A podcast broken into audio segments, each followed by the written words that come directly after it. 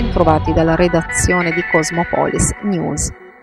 All'aperto tutti senza mascherine in discoteca si torna a ballare. Questo è il percorso individuato dal governo e comincia quest'oggi e termina il 15 giugno quando scade l'obbligo vaccinale per gli over 50. Confermato nella serata di ieri anche dal direttore generale dell'Agenzia del Farmaco Nicola Magrini che ha escluso il via libera alla quarta dose di vaccino e parla di un richiamo annuale. Siamo verso l'uscita ma dobbiamo avere cautela, ha commentato Roberto Speranza, continuare con i comportamenti prudenti. Ora sembra possibile possibile alleggerire le misure di contenimento dal contagio. Tra le misure riviste stop a mascherina all'aperto, ma ricordiamolo, bisognerà sempre portarle con sé in caso di assembramenti o in situazioni dove non sia possibile stare a distanza dalle altre persone. Riaprono le discoteche ma seguendo i protocolli già approvati. Potrà entrare soltanto chi ha il Green Pass rafforzato, quindi guariti o vaccinati. Se la discoteca è al chiuso sarà obbligatorio indossare la mascherina, tranne quando si sta in pista a ballare. Nelle discoteche all'aperto si potrà invece stare senza mascherina. Il limite di capienza non potrà essere superiore al 75% all'aperto e al 50% al chiuso. Per le mascherine al chiuso bisognerà attendere il 31 di marzo con la fine dello stato di emergenza, a meno che non si decida di prorogare la misura mantenendola fino al 15 giugno. Per quanto attiene il Green Pass, la Francia sta valutando di togliere l'obbligo di Green Pass del 1 aprile e lo stesso iter potrebbe seguire l'Italia. Coronavirus, il bollettino del 10 febbraio segnala 75.861 nuovi casi e 325 decessi in Italia. Il tasso di positività resta stabile all'11,1%. Ancora in calo i ricoveri in area non critica, che al momento ospita 17.354 pazienti. Continua a scendere anche l'occupazione delle terapie intensive, in cui attualmente si trovano 1.322 degenti sul territorio nazionale. In Puglia il bollettino regionale segnala 5 5.778 casi e 21 decessi nelle ultime 24 ore, 717 i contagi attestati nel Tarantino. Attualmente in Puglia sono 101.544 i casi di positività accertati, di cui 68 ricoverati in terapia intensiva e 748 in area non critica.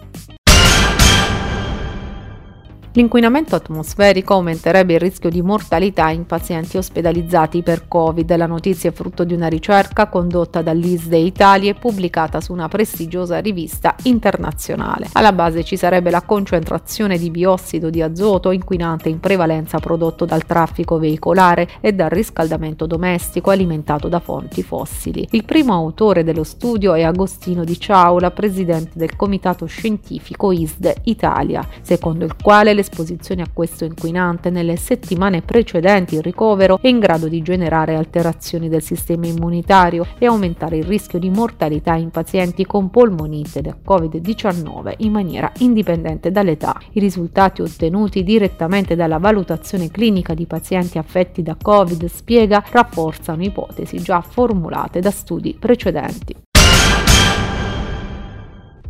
Niente emendamenti all'articolo 21 del decreto mille proroghe, almeno per il momento. Nelle commissioni alla Camera che si sono svolte nella giornata di ieri, 10 febbraio, i relatori Torto del Movimento 5 Stelle e Bordonali della Lega hanno chiesto di accantonare gli emendamenti soppressivi, ottenendo parere conforme dal governo. Secondo il vicepresidente del Mise, Gilberto Pichetto Fratin, spostare 575 milioni di euro, facenti parte del patrimonio sequestrato ai Riva, dalle bonifiche dei siti inquinati dall'ex Silva agli interventi interventi di decarbonizzazione rientra nell'ambito degli interventi ambientali previsti e non costituisce quindi una diversa finalizzazione delle risorse. Torto ha spiegato che accantonare gli emendamenti soppressivi non equivale ad un ripensamento politico del Movimento 5 Stelle. L'unica ragione dell'accantonamento, spiega Torto, sta nella necessità condivisa da forze parlamentari e governo di approfondire un tema così delicato.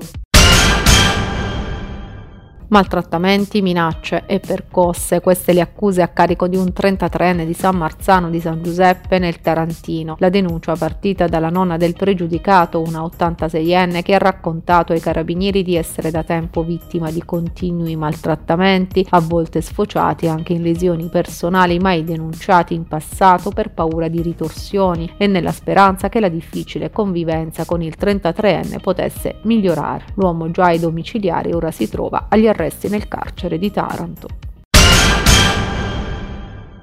Dovrà rispondere di tentato omicidio un 17enne che nella serata di ieri a Ugiano Montefusco al culmine di una lite divampata pare per futili motivi ha estratto un coltello e sferrato diversi fendenti ad un 19enne. Quest'ultimo ferito al torace è stato condotto all'ospedale di Manduria e poi trasferito in codice rosso all'ospedale Fazzi di Lecce. Il 19enne sarebbe in gravi condizioni ma non in pericolo di vita. Il giovane aggressore è stato poi rintracciato dai carabinieri di Manduria e condotto in caserma. Dovrà rispondere, oltre che di tentato omicidio, di porto abusivo di arma.